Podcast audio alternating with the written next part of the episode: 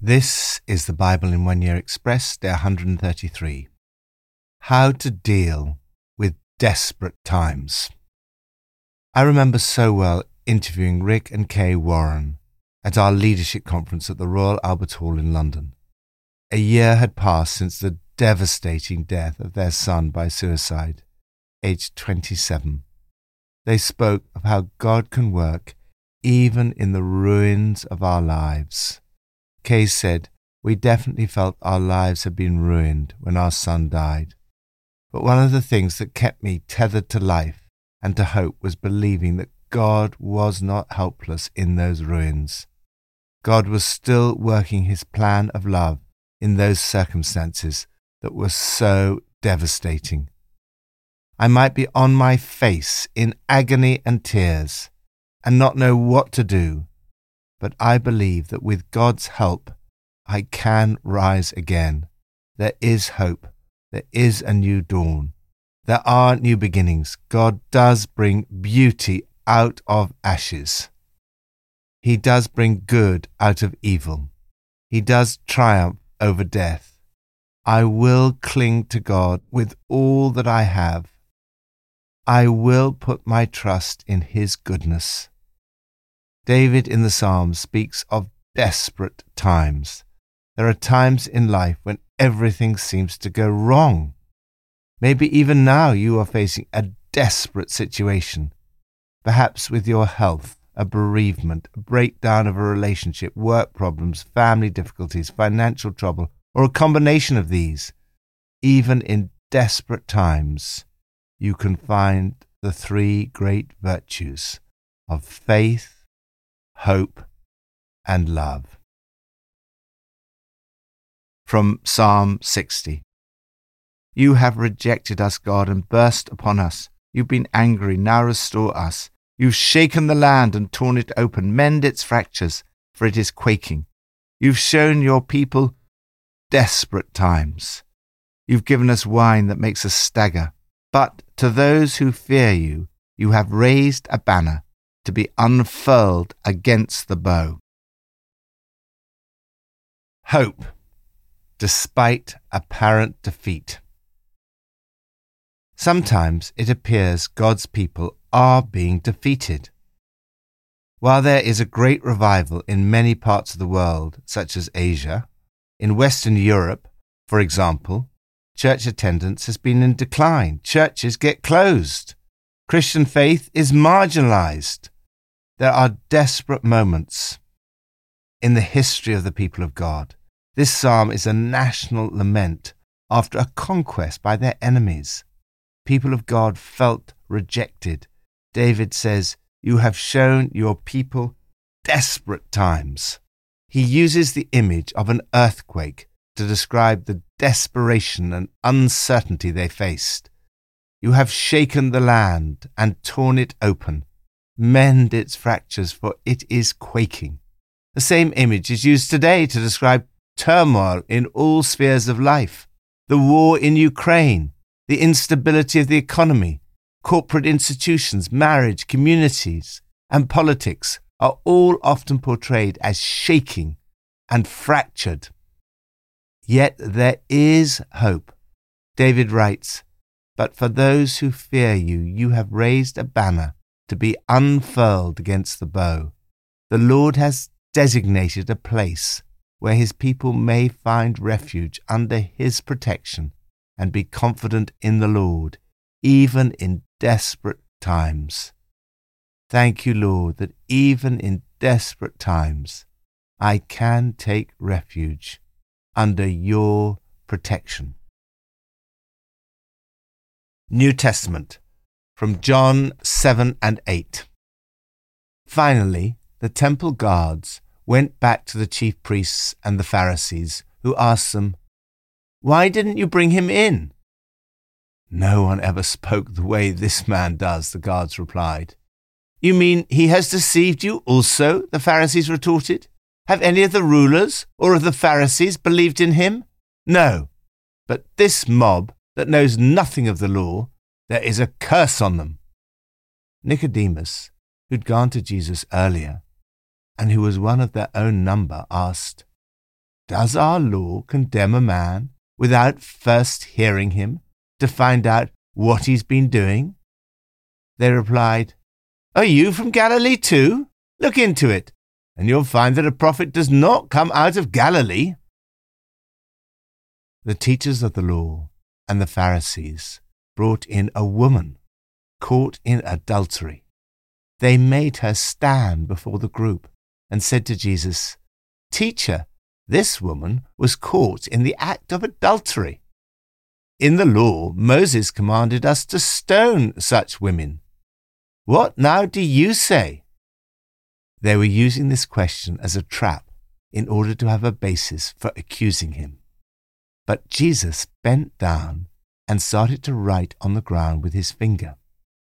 When they kept on questioning him, he straightened up and said to them, Let any one of you who's without sin, be the first to throw a stone at her.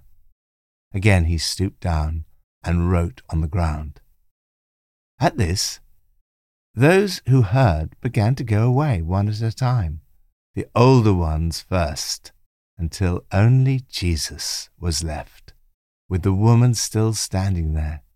Jesus straightened up and asked her, Woman, where are they? Has no one condemned you? No one, sir, she said. Then neither do I condemn you, Jesus declared. Go now and leave your life of sin. Love rather than condemnation. Is sex outside marriage acceptable or is it sinful?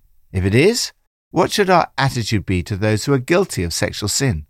The debate about sexual ethics continues to fill our media today and the teaching of Jesus is as relevant now as it was 2,000 years ago. The words of Jesus were the greatest words ever spoken, the kind of words you'd expect God to speak. The temple guards declared, No one ever spoke the way this man does. It is so sad that some religious leaders failed to recognize him and regarded those who did believe in him as this mob. This woman, caught in the act of adultery, must have felt absolutely desperate. Despair can come from defeat. It can also come from moral failure. She must have experienced both, filled with guilt, shame, and fear of death. The condemners try to trap Jesus with a question.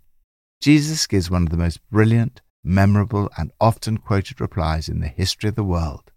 Let any one of you who is without sin be the first to throw a stone at her. Jesus did not condone her adultery, nor does he regard it as the unforgivable sin. He demonstrated how easy it is to condemn others while being guilty of the same sins in our own hearts. This can be applied to many areas of our lives. Before we criticize others, it's worth asking ourselves whether we are without sin in that area that we're about to criticize in another.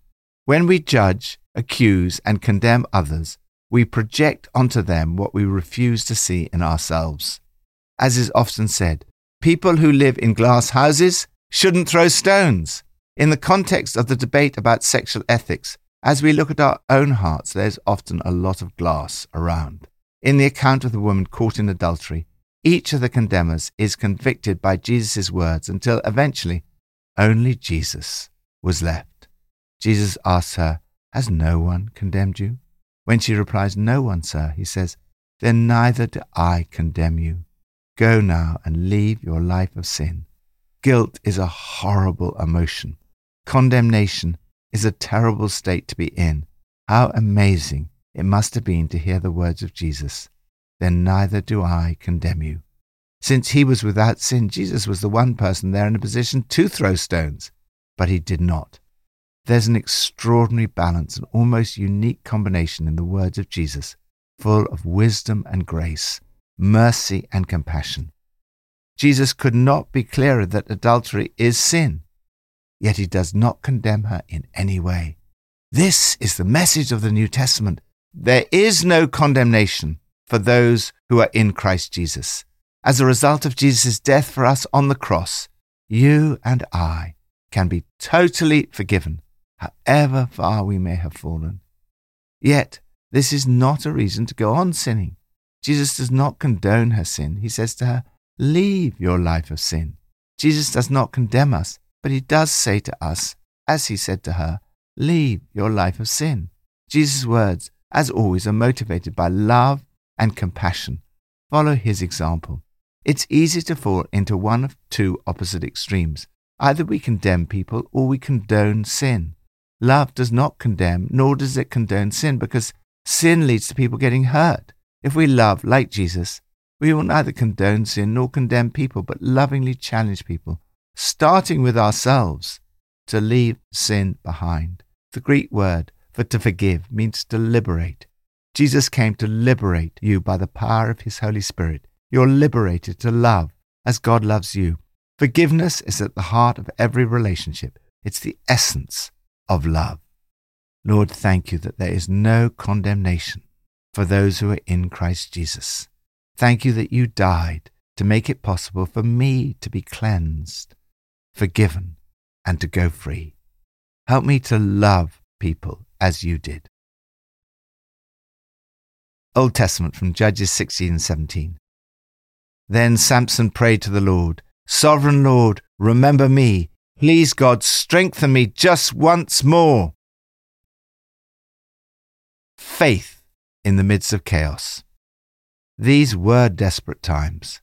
There's a refrain that runs through the book of Judges. In those days, Israel had no king. Everyone did as they saw fit. This was a time of chaos. In these desperate times, God raised up judges like Samson. He led Israel for 20 years. He was one of the heroes of faith.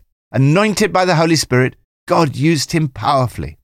However, he also had a weakness that led to immorality, sleeping with a prostitute, and deception. Eventually, he pushed God to the limit through his persistent disobedience, and the Lord left him. Samson received extraordinary strength from God, but it was directly related to his obedience. God had told him not to cut his hair. So long as he obeyed God, he would have supernatural strength. However great a person of God may be, it's vital to remember that strength comes from God alone. Jesus said, Without me, you can do nothing. Never rely on past victories, but rather on God who gave them. After persistent temptation, Samson gave in and told Delilah the secret of his strength, although it must have been obvious to him by then that she would take advantage of him. She cut his hair and his strength was gone. Not only was the society chaotic, but also Samson reached a point of utter desperation in his own life. He was in captivity. He was blind, and his captors were about to make a spectacle of him. In the midst of his despair, Samson prayed to the Lord, O sovereign Lord, remember me. O God, please strengthen me just once more. And God heard his prayer of faith. Even after all his failures, God still answered Samson's cry. No matter what the situation, and no matter what you've done, it's never too late to turn back to God. Lord, thank you that I can find refuge in your presence and that you always hear my desperate cries for help. Lord, help. Pippa adds Judges 16. We see Samson again as this extraordinary leader. He was more like the Incredible Hulk with a bad taste in women. He fell in love with Delilah. She was a heartless woman she was willing to betray the man who loved her. Why did he tell her his secret? After she'd already betrayed him three times, he must have known she could not be trusted. He was so strong physically, but weak when it came to women. He's not the only great leader to fall because of a woman.